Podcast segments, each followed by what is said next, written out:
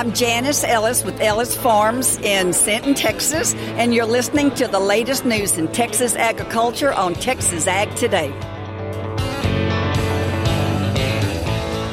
Welcome to Texas Ag Today, a daily look at the latest news in Texas agriculture. Texas Ag Today is produced by the Texas Farm Bureau Radio Network with the largest farm news team in the Lone Star State. Now, here's the host of Texas Ag Today, Carey Martin. Hello, Texas. It is great to be back in the saddle for another edition of Texas Ag Today. So jump on in with me. Buckle up. Let's take a ride around the Lone Star State as we cover the most important industry in this greatest state in the nation Texas agriculture.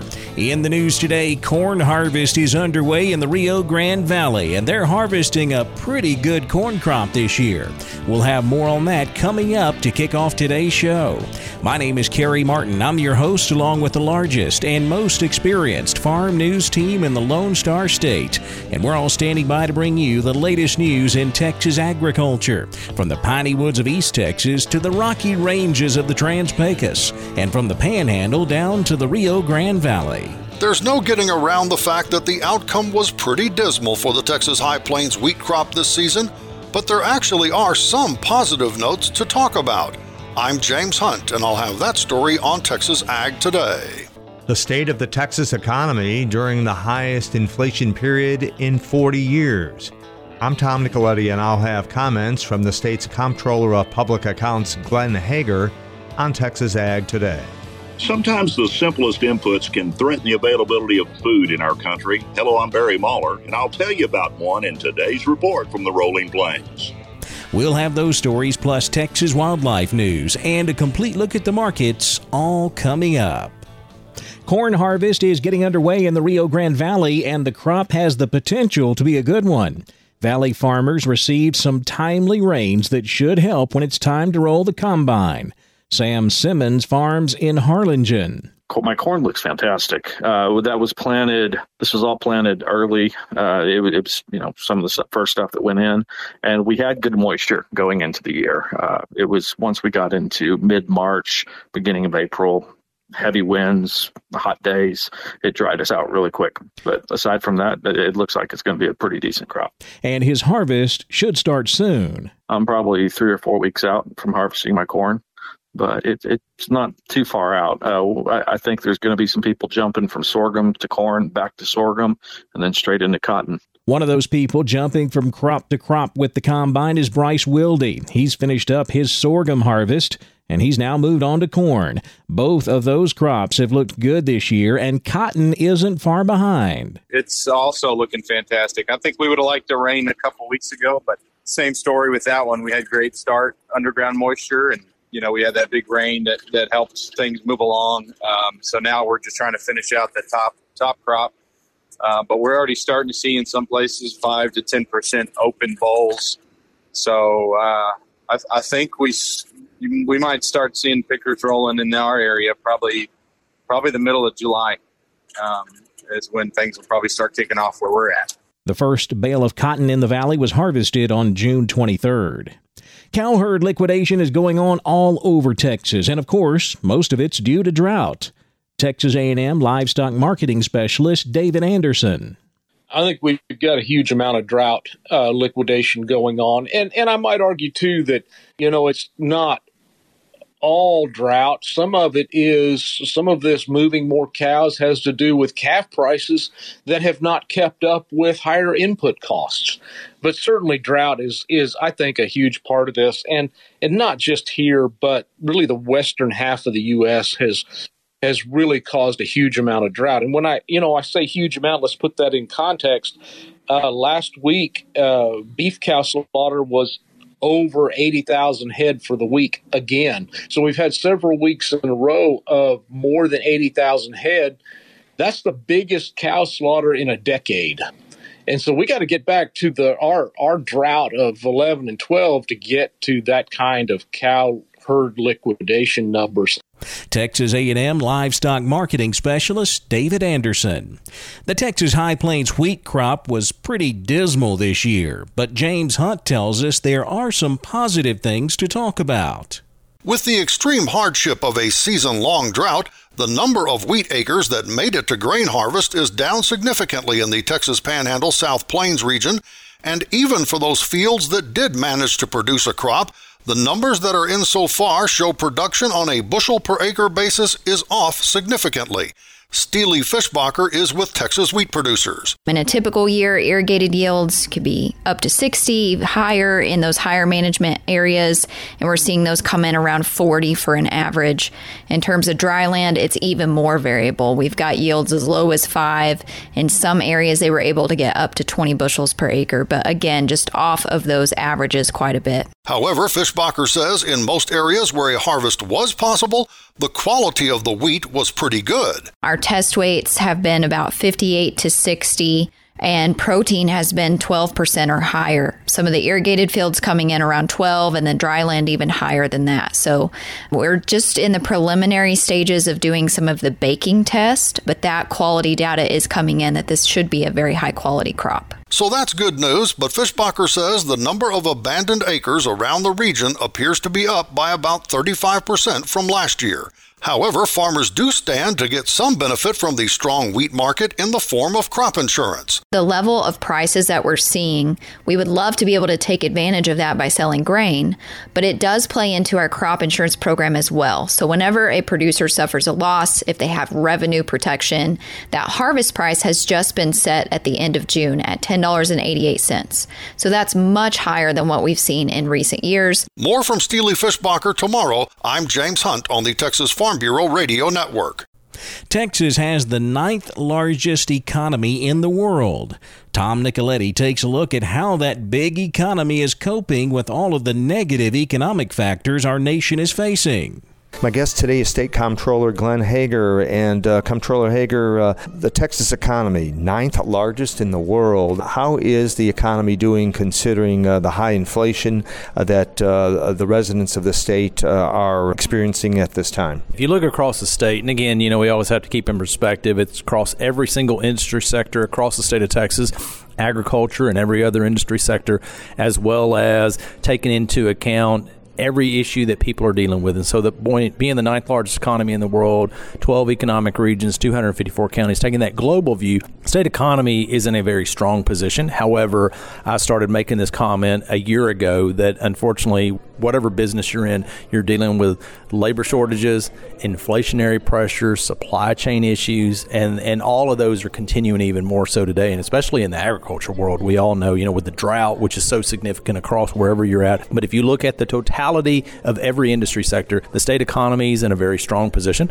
I think from an inflationary standpoint, we're getting to the point now to where even when we have strong growth, inflationary costs are almost counterbalancing that. So we're really not in a better position month to month, even though we're growing, just because inflation is so high and so strong. But the fact is, overall, the state economy is in a good position compared to most states and most nations around the world. Growing up in agriculture myself, uh, growing up in a farming family, you have good years and you have bad years. Unfortunately, this is a rough year. I mean, not just the drought. That's one. Inflationary prices that we have not seen in 40 years, to where input cost, whether if it's crops, fertilizer, diesel, ranch with feed cost. I mean, you know, the fact is all these factors are very significant.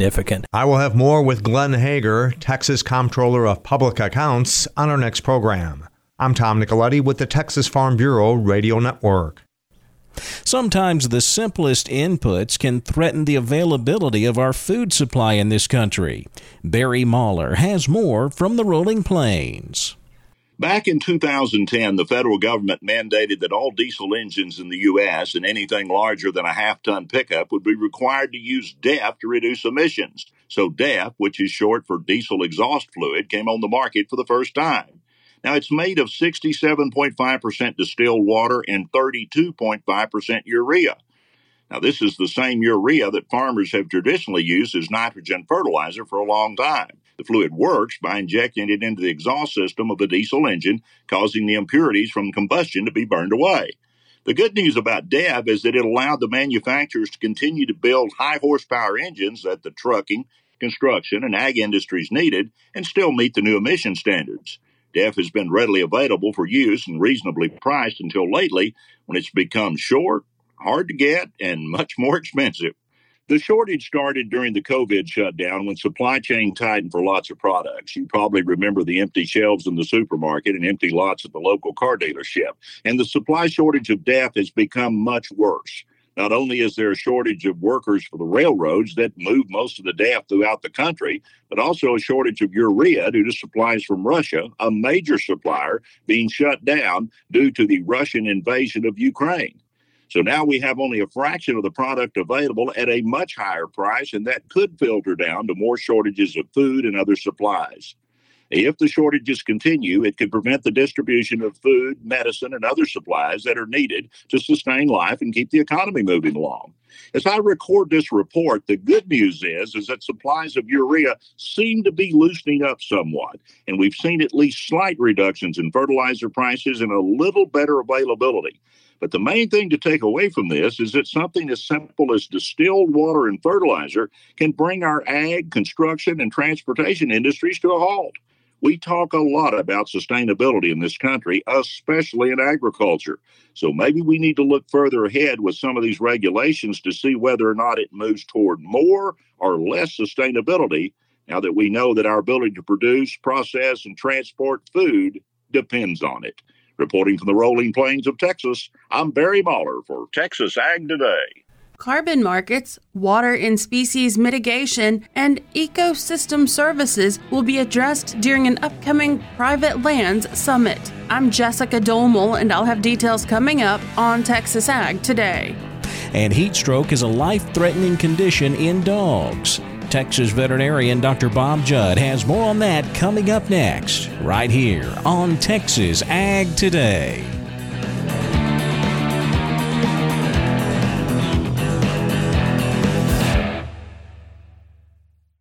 When we moved to Texas, we were like fish out of water. We didn't know anyone in our neighborhood until our Texas Farm Bureau insurance agent came to the house. She was so helpful and reassuring, a friendly face with that Texan hospitality I'd heard about. When we purchased a Texas Farm Bureau insurance policy, we knew we were making the right choice. We knew our family would be protected.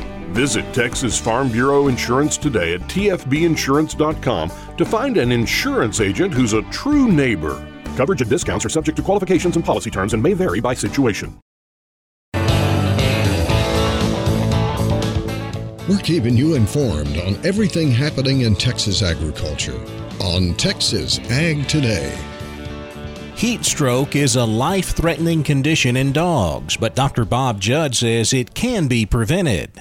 Heat stroke can lead to severe brain, kidney, and liver damage. Body temperatures over 105 degrees Fahrenheit can lead to coma and death, and it is amazing how quickly this can occur in the Texas heat. Just a few minutes of playing outside in the midday heat and humidity can cause heat stroke to occur. And if you have an older dog or a dog with a smushed face like a bulldog or Boston Terrier, heat stroke can even occur quicker. Signs of heat stroke include excessive panting, excessive drooling, rapid heart rate, seizures, wobbling when walking or collapse, and bright red or purple gum color. Everyone knows not to leave your pet in a hot car, but you may not realize how quickly heat stroke can occur. Just a few minutes in a hot car in the Texas heat can lead to heat stroke. Another common cause of heat stroke is a lack of water, so make sure water is available for your outside pets, and plenty of shade is also available. And check the water routinely, as some pets knock over the water bowl and can be without water for hours. Indoor dogs can be more susceptible to heat stroke as they are not acclimated to the outside heat like dogs that live outside. If you think your pet has heat stroke, take the rectal temperature with a human digital thermometer, and all pet owners should have one of these thermometers. If the temperature is over 104 degrees and your pet has been in a high heat environment, overheating is likely the problem. Try to cool the pet as quickly as possible, but do not use cold water, only cool water, and call your veterinarian. I'm Dr. Bob Judd, and this is the Texas Farm Bureau Radio Network. Carbon markets, water and species mitigation, and ecosystem services will all be covered in an upcoming private land summit. Jessica Domel tells more about it in today's Wildlife Report. Time is running out for Texas wildlife enthusiasts and landowners to sign up for the Texas Wildlife Association's 37th annual convention and private land summit. The convention will be held July 14th through the 17th at the J.W. Marriott in San Antonio. Justin Dreibelbis, Chief Executive Officer of the Wildlife Association, says the event will include exhibits, live and silent auctions, a Texas Big Game Award celebration, networking opportunities, and educational seminars. The Private Land Summit will be held Thursday, July 14th. This year's theme is Today's Wild West of Ecosystem Services. We're going to talk about carbon markets, mitigation banking, water species mitigation both. We're going to hear from a lot of big corporations that are feeling pressure to be environmentally friendly and they're wanting to put their resources into environmentally friendly practices. And so that's an opportunity really where they have a need to invest in sound land stewardship. Private landowners need funding to do new private land stewardship projects. And so there's really an opportunity to put those two together and pulling in some of these big corporations that are feeling that pressure, pulling in private landowners that are taking advantage of some of these markets here on the front end is just a great opportunity to mesh the two groups and find opportunities to work together. You can register for the convention and or the Private Lands Summit on wildlife2022.com. That is wildlife2022.com. For the Texas Farm Bureau Radio Network, I'm Jessica Domel. It's time for a look at the markets. So, how did the markets trade on Monday? Jessica will be back with a complete look at the livestock, cotton, grain, energy, and financial markets coming up next. Keep it right here on Texas Ag Today.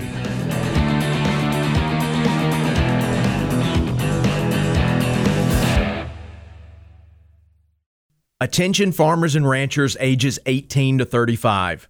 Texas Farm Bureau has an amazing opportunity to highlight individual achievements, discuss complex agricultural issues, share your Texas ag story, and be rewarded. Full time producers can apply for the Outstanding Young Farmer and Rancher contest for a chance to win a $60,000 prize package. Part time producers and those individuals involved in other ag industries can participate in the Excellence in Agriculture contest for a chance to win a $15,000 prize package. Actively contributing and growing in agriculture and the Texas Farm Bureau has its benefits, like cash prizes and recognition for a job well done. For more details and an application, visit texasfarmbureau.org. Applications are due August 4th. We're giving you the market information you need on Texas Ag Today. After closing lower on Friday due to grain trading higher for much of the day at the end of the week, the cattle markets rebounded a bit on Monday on good demand. August live cattle up $2.20 to 136.15. October live cattle up $1.47 to 140.42. August feeder cattle up $3.15 to 174.87. September feeder cattle up 267 to 177.40. Boxed beef was higher, choice up a dollar to $268.89. Select up $2.34 to $244.19. Now let's check those livestock auctions. We're walking the pens with Larry Marble. When you hear auctioneer Troy sound off, it's time to head to producers in Cargyle in San Angelo. They had no sales last week, but they'll have sheep and goats on Tuesday, cattle on Thursday this week. Jody, talk to us about them both. Oh, I look for bigger numbers. Like we talked, Larry, they're they're already coming for the for the folks that didn't take off this week. There's a lot of cattle moving. There will be next week. Uh, I've seen more hay moving today and cottonseed cube feeders. Seen one boy with a load of cottonseed. I don't know where he got it from, but I'm sure he had something to feed it to, and I bet they'll be ready for it. What kind of numbers do you think will pull sheep and goat wise? Not going to be a two day sale, is it? Well, I hope not. Uh, we've got that Eid behind us for all those holiday animals. It'll just be back to, you know, whatever the the market can support. We've got to get through July and August, these really hot spells. There's still a lot of animals out there, I'm sure, but hopefully not as many as we saw leading up to that Eid holiday. I would think in a, more of the range of seven to 9,000, but who knows? It's so hot and dry that they're going to need to go somewhere. Right. You think we'll draw a thousand cattle? Oh, I think maybe twice that many. Okay. Uh, I suspect some of these bigger ranchers will get back to moving. They were a little bit hesitant about being uh, there at that last sale right before the fourth. Our numbers dropped off a little, but I, I think we'll double up come this time next week. Uh, Jody, tell everybody how to contact you. We'll be back there at the office on Monday. Call us at 325 653 3371. If you need something in the meantime, call 325 234 7895. I appreciate you listening to the program I put together for the Texas Farm Bureau Radio Network. I call it Walking the Pens. They call me Larry Marble, and we'll see you tomorrow. Good day. July lean hogs rose 30 cents Monday to 113.15. August lean hogs down 80 cents to 108.37. July class 3 milk down 6 cents to 22.73 a hundredweight. August class 3 milk down 11 cents to 21.64 a hundredweight. New COVID related lockdowns in China pushed cotton to trade lower for much of the day on Monday. October cotton down 17 points to 102.44. December cotton down 79 points to 94.84. Supported by hot and dry weather across much of the Corn Belt, including right here in Texas, corn traded higher on Monday. July corn up 3 to 781 and a quarter. September corn up three and three quarters to 637 even. December corn up five and a half to 629 even. July hard red wheat down 30 and a half Monday to 920 and a quarter. September hard red wheat down 30 and a half to 915 and a quarter. July 2023 hard red wheat down 30 and a quarter to 907 and a quarter. August natural gas rose 39 cents Monday to 642. September natural gas up 35 cents to 632. We saw crude oil fall on Monday as high demand was tempered by COVID related lockdowns in China. August, West Texas Intermediate crude oil down 51 cents to 104.28 a barrel. September crude oil down 13 cents to 101.40 a barrel. The Dow down 100 points Monday to 31,237. The S&P 500 down 36 to 3,862. The Nasdaq down 223 to 11,412. Well, that wraps up this look at the markets. And that wraps up this edition of Texas Ag Today. Be sure to tune in next time for the latest news in Texas agriculture. I'm Jessica Domel, and I hope to see you then. Thanks for listening to Texas Ag Today. Be sure to subscribe to our podcast on Apple Podcasts, Google Podcasts, or Spotify. For more Texas Ag news and information, check out our website at texasfarmbureau.org or tfbradio.com. Texas Ag Today is a production of the Texas Farm Bureau Radio Network.